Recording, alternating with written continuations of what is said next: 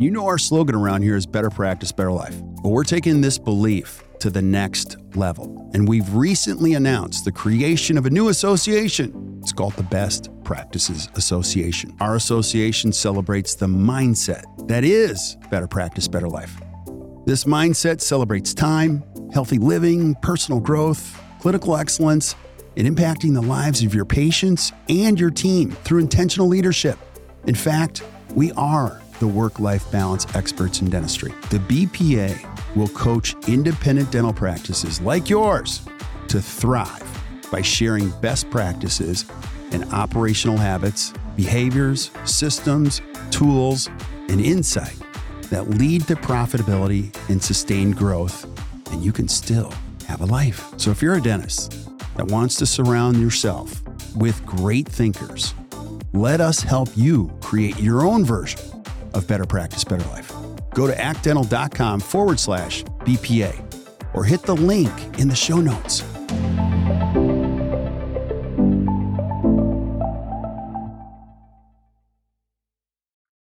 Yo, yo, yo. Hey guys, welcome back to another awesome edition to the Best Practices Show podcast. You ever thought about how time is moving so fast and how I can slow it down and make better connections with patients?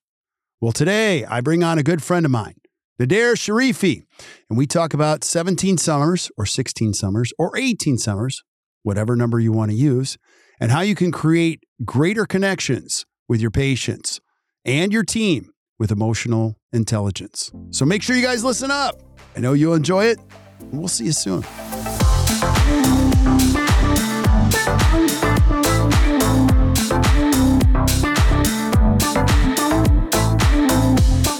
Hey guys, welcome back to the Best Practices Show podcast. I love this because I get to hang out with great friends of mine in dentistry to share concepts or ideas and stories to help you create a better practice and a better life. And this whole time issue, it's one of those things that you're always learning about time and how to best use time. And we're going to be talking about how do we use our time and how it relates to emotional intelligence, intelligence with Nader Sharifi. And so thanks for being on, brother. I appreciate you. Oh, it's wonderful to be here. Thank you so much, Kirk. I appreciate you as well. Yeah. So I always, you know, one of the fun things about this is I get to take CE for a living. And I've watched you do what you do. It's amazing. And um, we came on, we did a little bit of a pre show, um, you know, just chat, just to check in, see how the summers are going. And you came up with this idea of what we're going to be talking about today. And so I'm going to hand the controls kind of to you and we'll go back wow, and forth good. if that's cool but uh, let's let's start here i want people to know who you are i have a lot of young listeners now this is so much fun because we're spending a lot of time in dental schools and um, if somebody's never heard of you i want you to tell a little bit of your story what do you do um, who are you like give us some background sure very good. Well, you know, as a, I'm a prosthodontist. I'm in Chicago, Illinois, and uh, I spend an awful lot of time teaching because I really love to teach. Uh, I have no interest in showing that I'm a good dentist. Uh, that is within me, and I don't worry about it. So uh, I teach in uh, mechanisms that are a little bit unique because often when I'm at a course, all I'm seeing is uh, a case after a case after a case, and I'm not learning how to do that case. I can tell that that's a talented dentist, but he's not teaching me how to be one as well. Uh, so when I teach, I strictly want people to learn how to be a good dentist. And it gives me, because I'm able to do that, I've gotten the opportunity to be busy as a teacher, just like you're so capable of connecting with us uh, individually as dentists and our staff and helping us to learn and to grow uh, that makes you so popular and busy as a speaker uh, on your own end. So it's the same kind of thing. Uh, so I teach on endo how to restore endo-treated teeth, uh, restoring implants, managing implants, partially edentulous cases, fully edentulous, single tooth cases.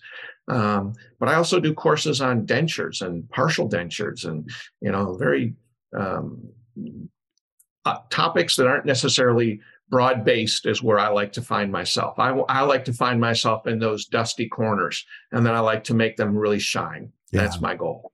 Well, goal achieved because you are Thank an you. excellent educator. And every single time we we've had you uh, in the community, or people are just like, wow, that was spot on. And yeah. Bill Robbins is one of the best because he tells the truth. You know, he'll go, okay, that was phenomenal. And, uh, yeah. He yeah. he is he, he's a great educator. Oh, he's just great. Phenomenal. You know, so good, good, good. So take us through the the conversation today. Where are we going today? You sure. you, well, you know, I woke it. up today. I woke up this morning and I noticed that all these kids were going to school with parents and grandparents. Yeah. And I thought that was so unusual. And I looked and I realized it's the last day of school today. So for all these families around here, it's one of their 17 summers one of their 17 summers that you talked about all those years ago is kicking off right now. And so I was wondering, Kirk, how many summers do you have left with your kids? Yeah. And so you're making me count them. Now, to anyone who's listening, I have four children. Sarah and I have been blessed. We have a 22 year old, a 20 year old, uh, an 18 year old daughter.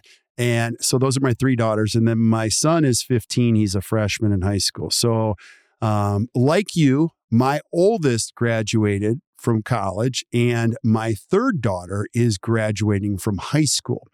So, if you were to ask me exactly how many summers, I would have to count it up. I have none left with my, you know, graduating high schooler, but I'm always optimistic there'll be more. Now, let me go back to the 17 summers yeah. Because you shared this with me. It's summer. It's amazing. Now, this is not a concept I came up with a mentor of mine shared it with me after my daughter was born, and he said 16 summers. Now, I've seen my mentor many times. He's like, I didn't say 16, I said 18. And, and so I'm like, no, you said six. It doesn't matter if it's 16, 17, 18. There is a speaker out there. He's there's actually somebody that uh, wrote a book on 18 summers, but somebody called me yesterday and said 17 summers. The concept is the same. You only have so many summers and you want to utilize them as best you can. And so it's not that they're completely gone, but I think, would you agree? The 16 set up the next 16. My hope is I've done a good enough job that they want to be with me in the remaining 16 summers. How do you see it? Yeah, I think you're absolutely right. You use those 16, 17, 18 summers to get the boomerang to come back. Right. You know, and when that when that child graduates from college and they look at their opportunities if one of their opportunities includes coming back home some people might view that as a negative, others view that as a positive. But if it, nothing else, it's an opportunity on both sides of that to say, now we have an opportunity to have some time together. We have an opportunity to impart more wisdom, to learn more, connect more. There's there's opportunity on the positive. Uh, and uh, if that kid didn't enjoy those 16 summers, that that opportunity might not be there. So yeah, you're valid. That's that's true. It earns you the next 16 chances. Yeah, it's funny you're saying that because I feel like you're like looking into my house right now because Kinsey, our 22 year old, graduated from University of Wisconsin. Very grateful. So she's home now. And she said this. She goes, "This isn't this isn't as bad as I thought it was going to be. Like I actually enjoy being with you guys." And she went to dinner with us, and uh, and so it is fun having her back just for a little bit. And um, I I totally agree. Now back to the why. If you're listening, um, to this podcast. This is one of my favorite subjects because of a lot of different reasons. Like you're provoking some emotion for me today, my sure. friend. You know, time is the new rich. I think everybody, you know, time goes fast. I'm 53. So how old are you, Nader? 59. 59. So you know this, like uh, I, I make jokes about it, but I'm on the back nine. You know, I hope I'm at the turn and uh, it goes fast. It goes faster the older you get. The coolest thing about dentistry is there's no rules. You can make the rules. Or if you're lucky enough to get around mentors, and I'll tell one backstory that I shared with you. The speaking thing is weird. I, it's very fun and it's very, it opens up the door for opportunities. But if you don't see it clearly, it can take you down some paths. And one of my mentors, John Cranham, John, if you're listening, about 20 years ago, he grabbed me at a Dawson Academy event. He's like, come here. And I'm like, what? He's like, listen, I want you to hear a couple things. Speaking doesn't go like this. And I'm, if you're watching the video, it's a gradual thing. Speaking goes like this. It's like a, a straight up thing. Because if you're, if you're educating an audience and they're enjoying it, you're to see it's to, you're to get more and more requests to do that. And he said, I want you to do a couple things. I said, what? He says, I want you to block off your summers. I'm like, completely? He goes, yes, there's nothing to do in the summers. Don't go anywhere in the summers. And, you know, I was younger then, so I didn't really listen to him. I'm like, yeah, yeah. And then he also said, you know, um, say no to meetings on Saturdays and Sundays. And so after that, I had one lecture on a Sunday and I'll never forget it. It was a huge room. There's like a thousand chairs. I'm like, wow, this is going to be amazing. And like 11 people showed up. And I, I left my family to do all that. And what you learn at those moments is like somebody's trying to help you. And John calls me almost every May and he always says this, you cooked yet? And I'm like, I'm cooked. And he's like, enjoy the summer. So, how, what's your experience been in the ed- on the education side and even dental side? Well, I, you know, it, it has been very true like that. The opportunity of uh, speaking is totally exponential. It's not linear. You're right about that.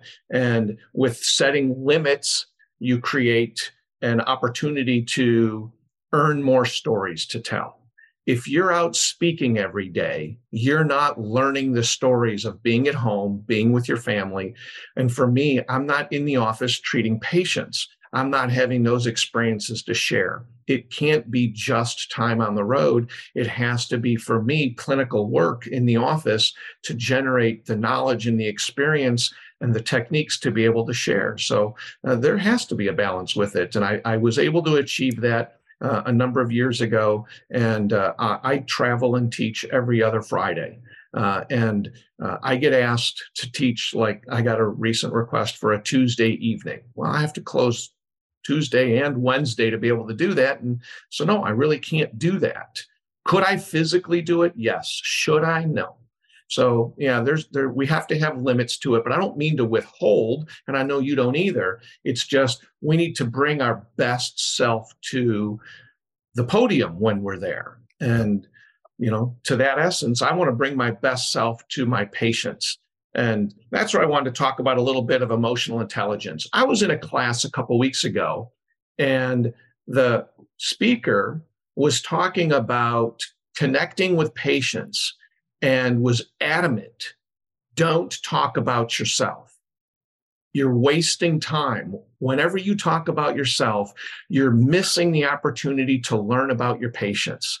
That's a huge mistake. Don't do that. And I thought about that and I couldn't agree. I was disagreeing. I'm not saying I couldn't agree more. I was disagreeing.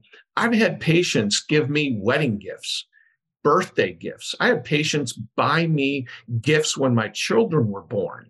Uh, it, it shocked me to start to receive gifts from my patients.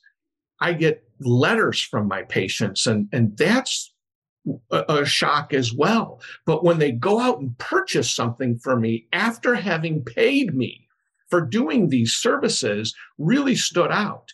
And those came because they got to know me.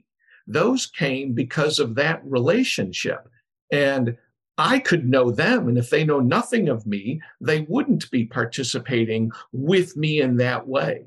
And so I do think that there's an absolute necessity that that speaker was sharing with me that I need to get to know my patient. But at the same time, I should be sharing with them who I am so that if I'm going to be able to have this emotional, intelligent connection with them, I'm affording them the opportunity to have it back with me. Yeah. Okay. I'm not an endodontist. An endodontist sees the patient one time, maybe a post op. There's one hour with them and they're done. You know, for me as a prosthodontist and for all the general practitioners out there, we're in this for the long haul.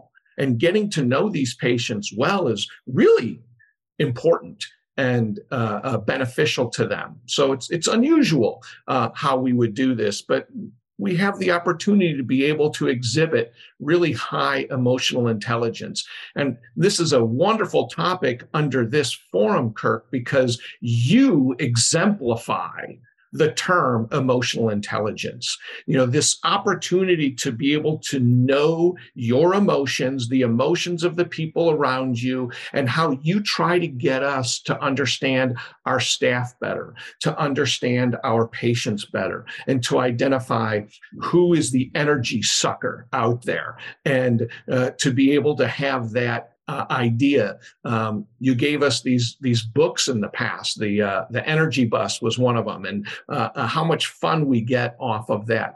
This is what you do on a regular basis, and I hate to have that as my topic, but it is just something that I have had a journey on, and is this idea of the course I had just taken a couple weeks ago that made me feel like I want to I want to share some positives on this and some things and how this works well. Yeah.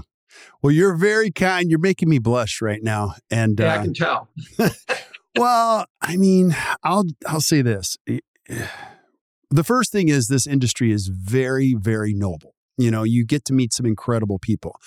Um, and as we're learning together, I, the, the, emotional intelligence couldn't agree more.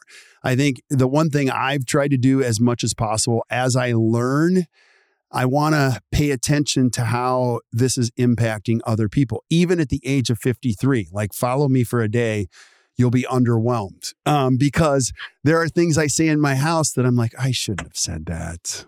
Like, why did I say that? Mm. You know, I wish I could take those, that sentence back because its intention and its impact weren't the same. But I think the at the end of the day, you got to give yourself some permission to forgive yourself and say, okay, listen, I'm a human being and I'm learning every day. And I think if I keep re- repeating the mistakes, that's one thing. But if I can learn from them, I can grow. Now, the other sure. thing I, I would say just about the education too is I love borrowing. I, you know, Bill Robbins, the campfire, leave the campfire in better condition than we found it. I use it all the time. The 16 summers, the energy suckers, none of that stuff is my own. I just really love learning. And I, I think it's okay. And I'll ask you this like part of part of what we're doing as human beings or as clinicians is you know, if you can stay in the growing phase, and Pete Dawson was one of my favorite. I'll just go back to some of my favorite lessons I've learned the past. Dr. Dawson, when I saw him, I was 24, he was 64. And at the end, I said, Dr. Dawson, I, I have really enjoyed this. Is what advice would you give me? You know, embarking on this career in dentistry. He's like, Well, huh? it's a good question. And he's, I'll never forget what he said. He said, I would never tell myself I have it all figured out. Even at 64, I don't have it figured out. I learned so much from these kids and other dentists, and it's really fun. It keeps me engaged. So, Kirk, if you stay in dentistry, don't ever say you have it all figured out. The learning is like, that's when the fire happens in your belly. You feel connected with people. And so, and, and you can feel this even with patients. You know when the electricity is going back and forth. And it, it, it probably warms your heart, doesn't it? Sure. It does. Absolutely. Yeah. Absolutely. And we have that opportunity, you know, numerous times a day when every patient sits in our chair. We have that opportunity numerous times a day when we go into the hygiene room and check a patient. And, you know, one of the key elements of emotional intelligence uh, is the first five minutes we spend with someone.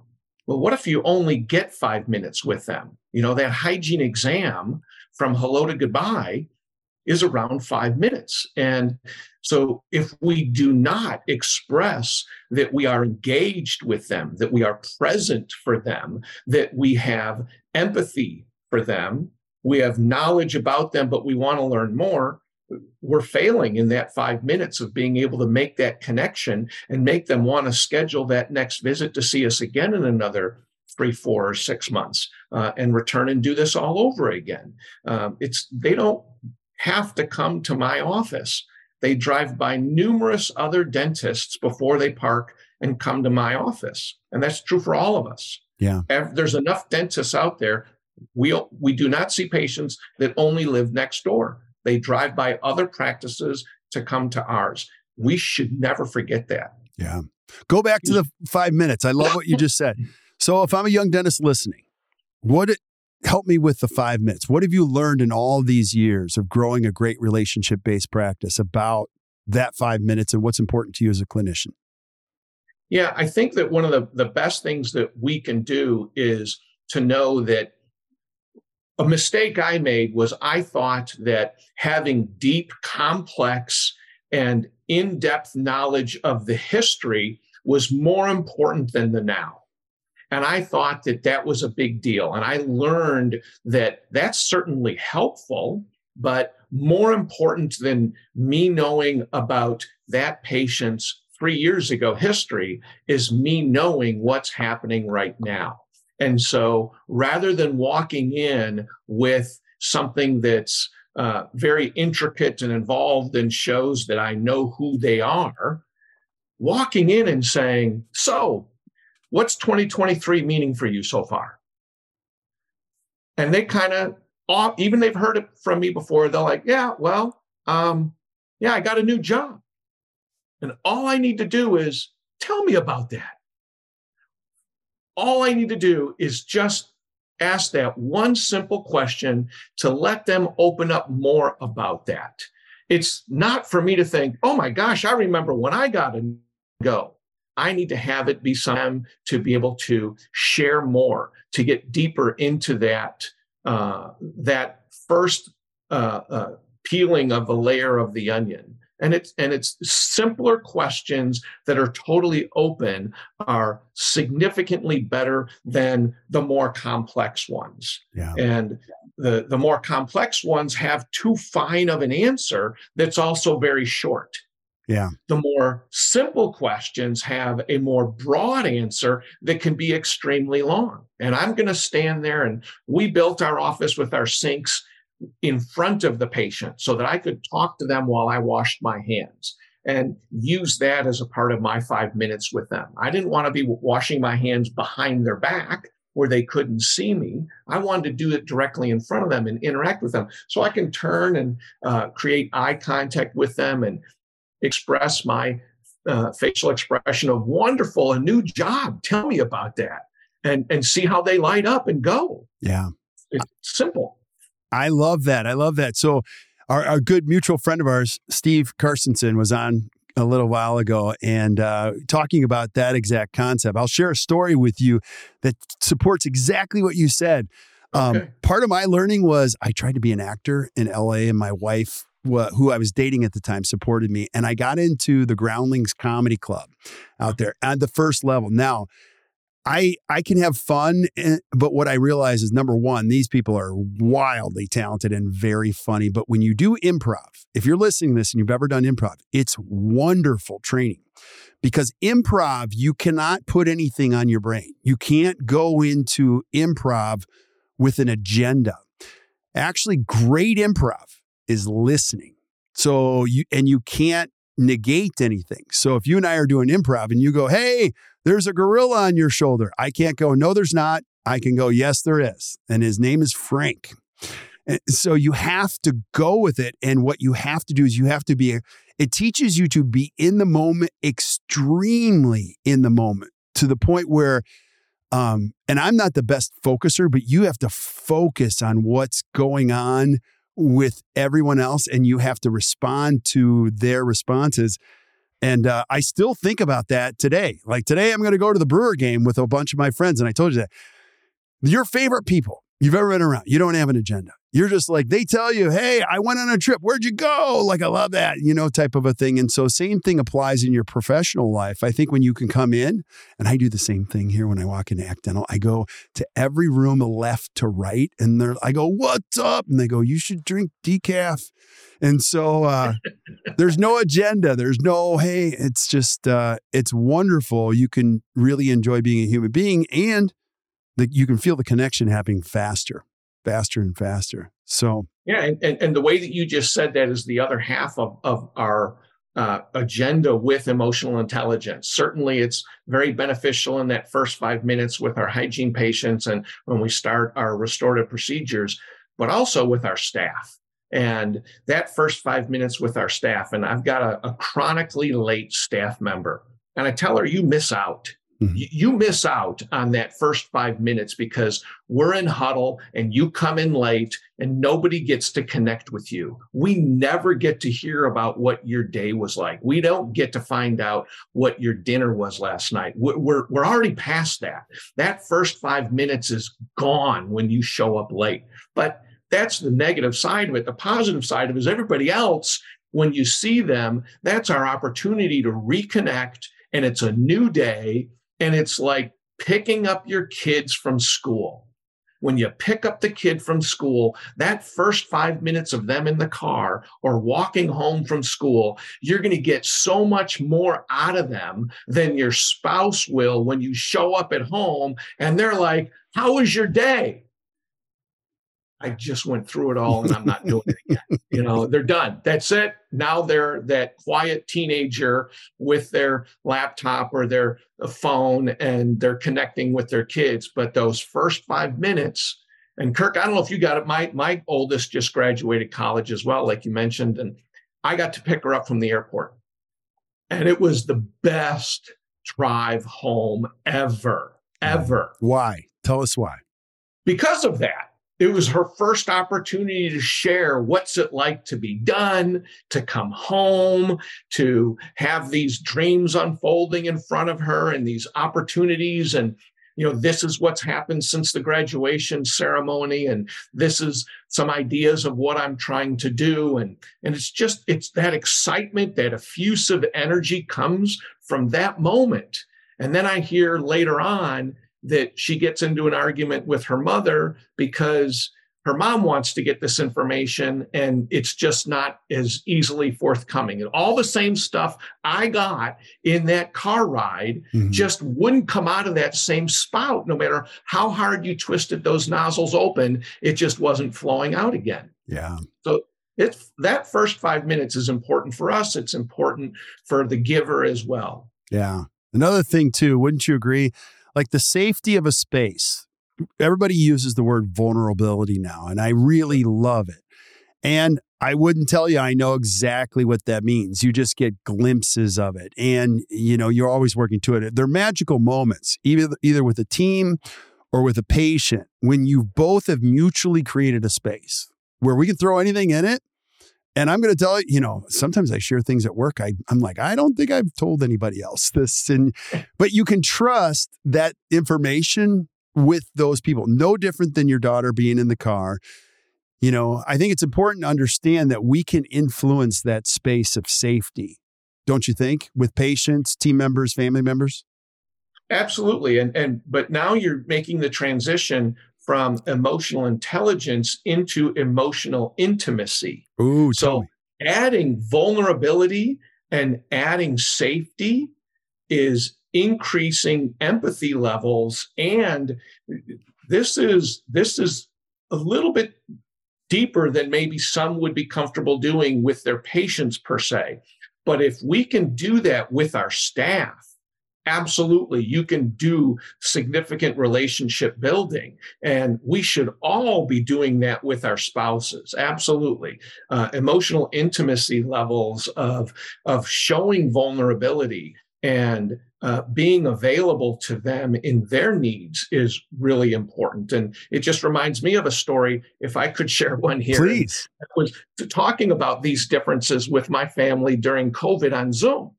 And so my three sisters, their spouses, my parents, myself, we're all on Zoom and talking about this stuff. And I talked about how emotional intimacy was really about listening more than anything. And the, the best answer could be, like I shared earlier, well, tell me more about that. I said, so if somebody comes to me with a problem, my best answer is tell me more about that. And my brother in law said, well, what if I can fix it? I said, well, you see, if if my sister comes to you and she's got a problem, he's like, yeah, but if I can fix it, I said, hold on. if she's got a problem, you have to ask her if she's looking for a solution or if she's just trying to vent and get it off of her chest. She might not want your solution. He's like, but I can fix it. And he's getting agitated. And it's like, all right, you've got to pull that back. And that's a part of our emotional intelligence, which is self regulation. Can I keep myself from spouting off when that staff member walks in late yet again? Can I prevent my anger from coming out? That's my regulation of my ability to say, this is not the time, this is not the place. I have to control my emotions. And I can usually do that. But if she then says, wait a second, I missed this whole, what are you talking about? I'm going to do this. What? And she starts to complain, whereas that was all covered. That was in huddle that she missed. That's harder for me to self regulate. Right. So we're all good at self regulating under certain circumstances and less so under other circumstances. And so my brother in law has to work on his self regulation because all he wants to do is fix the problems. Oh my gosh. But our emotional intimacy says, you know, ask the question, what would you like me to do? Are you are you venting? Would you like to discuss solutions? What can I how can I support you? That's another one. How can I support you? Uh, a, great follow up. Yeah, what you're you, are you are going to turn this into a personal therapy session for me because yeah, I don't mean to do no, that. No, no, no, no. You're calling out something out that's that's a huge challenge for me, self regulation, because I am extremely opinionated. I I'm not a great fixer like your brother in law, but like I can fix a few things. And so I have to work really hard at not talking. And it's funny you're saying this because one of our great coaches here, her name is Miranda, and Miranda, she gave us an acronym. So the, the acronym is WAIT, WAIT, like W A I T. So you guys should use okay. it. Why am I talking? We should use that acronym all the time because sometimes I'm talking just to get attention to me. Sometimes I'm talking just to divert the energy. Sometimes I'm talking just because I want to hear my own voice. Sometimes I'm talking because I have the solution. But if you're emotionally intelligent enough, and we actually just shot a video this week, we actually went to a street corner. You'll love this. Oh. That oh. that uh, Andy, our video producer, found that we press the little button. It goes, wait, wait, wait, and so it's a fun acronym. Try to use that this week. Why am I talking? You can even create signs in a dental office to say, hey, listen, wait, why am I talking? Because if I open my mouth, and I'll piggyback on what you said, my first inclination at this stage of the game is to ask a question. It should be to ask a question to first understand before being understood. Right. I'm yeah. put, uh, look at these. I'm putting all my best lessons together in this. But yeah. wouldn't you agree? Like you, do you have any tips for self regulation? Because I need them. yeah, I have one very good tip for self regulation. Please. My self regulation improved dramatically when I treated my sleep apnea 15 years ago. Why? Because I was getting bad sleep, I was irritable when my sleep improved, my irritability went way down. My ability to manage my own emotion is way more important before I could try and understand anybody else's emotion. You know, what's the phrase? Uh, you cannot be loved until you love yourself, something along those lines. And right. it's the same thing. You couldn't understand someone else's emotions if you can't control your own, because your own are clouding you so much, it's difficult to figure out what's happening around you. Yeah, that is so yeah, true. So when my sleep improved, my ability to self regulate improved, but it's still difficult. I am still my father's son. my father's my father's emotional control was very poor until he hit about 80. Yeah. Now he's 91 and he's a teddy bear. He's so much fun to be around, you know, but he was really rough for a, a, a go there. Yeah. Still loved them, still learned so much from them, but you didn't want to make that mistake in front of them. Yeah, that's a great podcast in itself before sleep and after sleep. So 13 years now since my diagnosis with sleep apnea. Jeff Rouse has wanted to do so many things to my jaw, but I, I've been through ortho three times. I actually sleep with a CPAP, uh, and I have. And what I did, you, you're just provoking a lot of emotion because I actually started dreaming at the age of 40, probably for the first time in 20 years. And they were lucid dreams, like wild ones of elephants and being in the woods and and you're right. When you can sleep better, you can manage your emotions better. I wasn't so quick to respond. I felt less tense in my upper upper torso. I mean, I there's multiple multiple benefits, but the physical improvement certainly made an emotional improvement. And you probably see that in patients all the time. Yeah. Well, you know, it's true. And then, of course, so one of the other things you talk about is you work out, you earn your shower, you, you, you, burn off excess energy in those ways. Whatever you can do to create the calm environment of yourself is the way to be able to self-regulate a little bit better. So, I mean, there, there's there's no doubt about it. And then the more we learn, I mean, the more we learn about emotions, um, the more we learn about our staff. I mean, I, I learn about uh, our my employees and what keeps them from uh, getting in and out of the door and what stresses them at the end of the day and how they want to get home and what they're facing when they get home. You know, one of my staff members, her uh, husband travels, and when he's around, she's chill. When he's gone, she's extra stressed. And that that impacts us. Well, my understanding that for her helps me to know, you know, who's around this week, who's not around, uh, and uh, so there's there's multiple influencing factors for us to use this emotional intelligence and help us run our office with our staff, run our practice with our patients. Yeah, I want to go back to something you also said that is so good. Uh, you also mentioned how can I best support you today, and I love sharing great tips. Uh, but Brene Brown, who is probably one of the best speakers in the world, at the ADA, if you heard her speak, she gave this nugget to everybody in the audience. There were thousands of people in the audience. She said, One of the best things you can do with the people around you is do a quick check in. And the quick check in ends like this What does support look like from me today? I love that.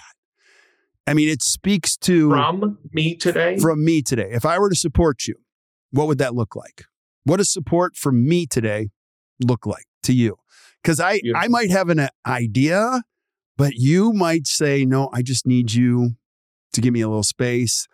You know, a little pat on the back might help. Hey, I might need a little time because we can't assume, you know, and right. just by asking the question, it sets the the conversation up for a whole a whole different, you know, level of understanding. So it's good stuff. Yeah, absolutely. Absolutely buddy. This is awesome. I have so, what other thoughts? Any last thoughts you have on things that you've learned to create better connection, emotional intelligence, emotional intimacy? Bring us home. What are some of your last thoughts? Yeah, I, I think the best thing, you know, you talked about it sounds like a therapy session.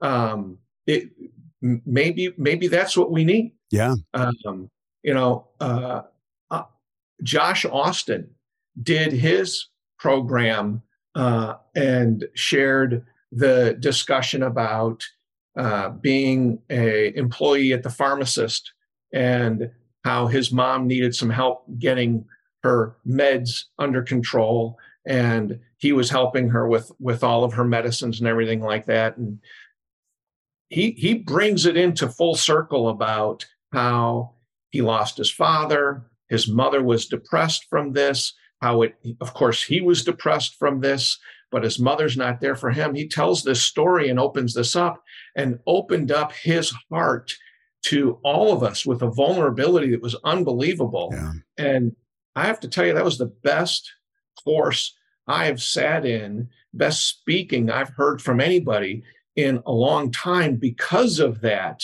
vulnerability and opening up on that. And we sat down afterwards and had some discussions in a group. And I was like, How many people here are in therapy? And I was the only one. And I was shocked. And I was like, Why aren't we as dentists seeking more therapy? 100%. Oh yeah. my gosh, we're on an island. We're alone. We're working in a wet, dark environment where everything fails. Yeah the best dentist in the world, their dentistry will fail. The patient lives long enough, that dentistry won't last. It's going to fail. So, under this environment, who wouldn't need a little bit of extra support? So, Brene Brown, great resource. Reading and doing self therapy, wonderful first step. Yeah. Speaking to a therapist, excellent. Can do it via Zoom from your kitchen, from God's sake, from now on. It does. You don't even need to go into the office uh, to go where you want to go uh, and meet with somebody. But I do think that if there's a last thought, uh, it was not my intention. This did become kind of like a a session that would be considered uh, therapeutic. But yeah, if we're going to say that this is seeming like that, then let's make it like that and Love go it. all in and say, go get some therapy. That hey, would be my last thought. I, I, I, we might create a whole new segment just call it, you know, vulnerable therapy type of a thing. I'll say two things on what you said, Josh. Absolutely. Josh is one of my heroes because Josh went first and he has helped so many people through the use of his story. He is super transparent, um, extremely vulnerable, and it's powerful to be the recipient of that education. I'm going Right. to encourage you guys to check that out. And I do agree with you 100%. Like therapy is a an awesome benefit to so many different people because self-talk is the worst kind of talk. Self-talk, some experts agree that 80% of self-talk is negative. You never self-talk. You're you're like, hey, I love myself. Yeah, I'm good. No, it's you're constantly like in a negative space. And I'll tell you, as a person who talks a lot to himself, if you don't talk to someone, it bubbles up. It bubbles out of your mouth. And I've shared this a lot. My son will say, Dad, your lips are moving again. And I'm like, really? He's like, what are you saying? I'm like, you don't even want to know. So, whether it be a coach, a therapist, a leadership team, you have to have somebody where you can talk or I will tell you that conversation goes around in your head and it only becomes almost like more toxic garbage that you can't, you have to have a release of that. So I completely agree. And uh, I have so many amazing dentists at all different ages. Like you might think it's for the young. de- No, it's not. It's for all different ages. And some of the highest producers I coach, actually, the highest producer I've ever coached of all time sees a therapist on a regular basis. And he's like, it is so important. Are you kidding me? Because you become so focused on certain things and you've got to have some type of, you know, titration process for evening out those pressures, whether they be emotional, physical, whatever. So, Yeah. buddy, I love this. We're going to do a regular session, but uh, Yeah. let's do this. I want people to know how to find you. Now, I'm just going to say this. If you're a listener, you have a study club and you haven't had Nader out to speak to your study club, you are missing out. This guy is an amazing educator. One thing I will say about you, actually, 10 things, is you bring extremely practical things people can use right now. Like it's not pie in the sky. I watch people write during your lectures and they're like, I could do that today. I actually could start that Monday. I've heard somebody say this that's going to save me like a whole hour a month, just that alone. So I would just encourage you guys to reach out and follow him. What else? If I'm listening and I want to find out more about you, where do I go? Oh, that's difficult. I'm not a social media guy. I, I, I, I, I, I'm not. I mean, uh, I, I'm sorry. I don't know where to go. Um, How about you this? go I'll to put Act U. Go to Act Dental U, and you and you and you look at the videos there. Yeah. Um, you know, you you you you connect to me through uh, Act Dental, and and and we figured out that way. You you go to drsharifi.com. I mean, here's the crazy thing. My my middle daughter's on the no fly list because of her name, but I got drsharifi.com. So we get the positive with the negative, and uh, and so you can you can go to the website pretty easily for me. That's so cool. So I'm going to put, if you, with your permission, I'm going to put your email into the show notes. Is that all right? Somebody was- Absolutely, absolutely. I'll also put this in there. Uh, I'll, we're going to put one of your courses down. You can watch it for free, just as a gift, Oh, wonderful. and uh, just to see how brilliant this man is. And I know you guys will enjoy it. So you can click down there, check it out. I know you guys will enjoy it, and uh, make sure you reach out to him to learn more. But thank you, my friend, for being on and sharing this great thought, Thank you. dude. You're the best. I've enjoyed it very much. All right, well, stick around. We'll say goodbye to everybody else. But thank you guys for listening to the Best Practice Show podcast. Hey, if you enjoyed today, just keep doing what you guys are doing. Share this with your friends. And if you need additional help, reach out to us. Reach out to, you know, um, we've got everything in the show notes. You can just reach out. Everything that we've talked about, just you can click right there. It'll take you directly to what we've talked about. We are always here. Remember, you're in a great profession. There's a lot of great people out there. There's a great community of people willing to help you. So until we see you guys next time, or you hear from us next time, keep watching or keep listening to the Best Practices Show. You guys enjoy your day. So there you have it. Another great episode. Hope you guys enjoyed it. Hey, and thank you for showing up. I just want to thank you for being here and sharing the good word with your friends. And if you're really enjoying the podcast, could you do me a favor? Could you go to wherever you consume the podcast and just give us a four or five star review? Here's what that does it allows us to find other great people like you. I love this profession so much. I'm going to spend the rest of my professional life finding great information so that you can consume it and your friends can consume it so that you can create a better practice and a better life. So keep spreading the word. and we will see you guys soon. Have a great day, everybody.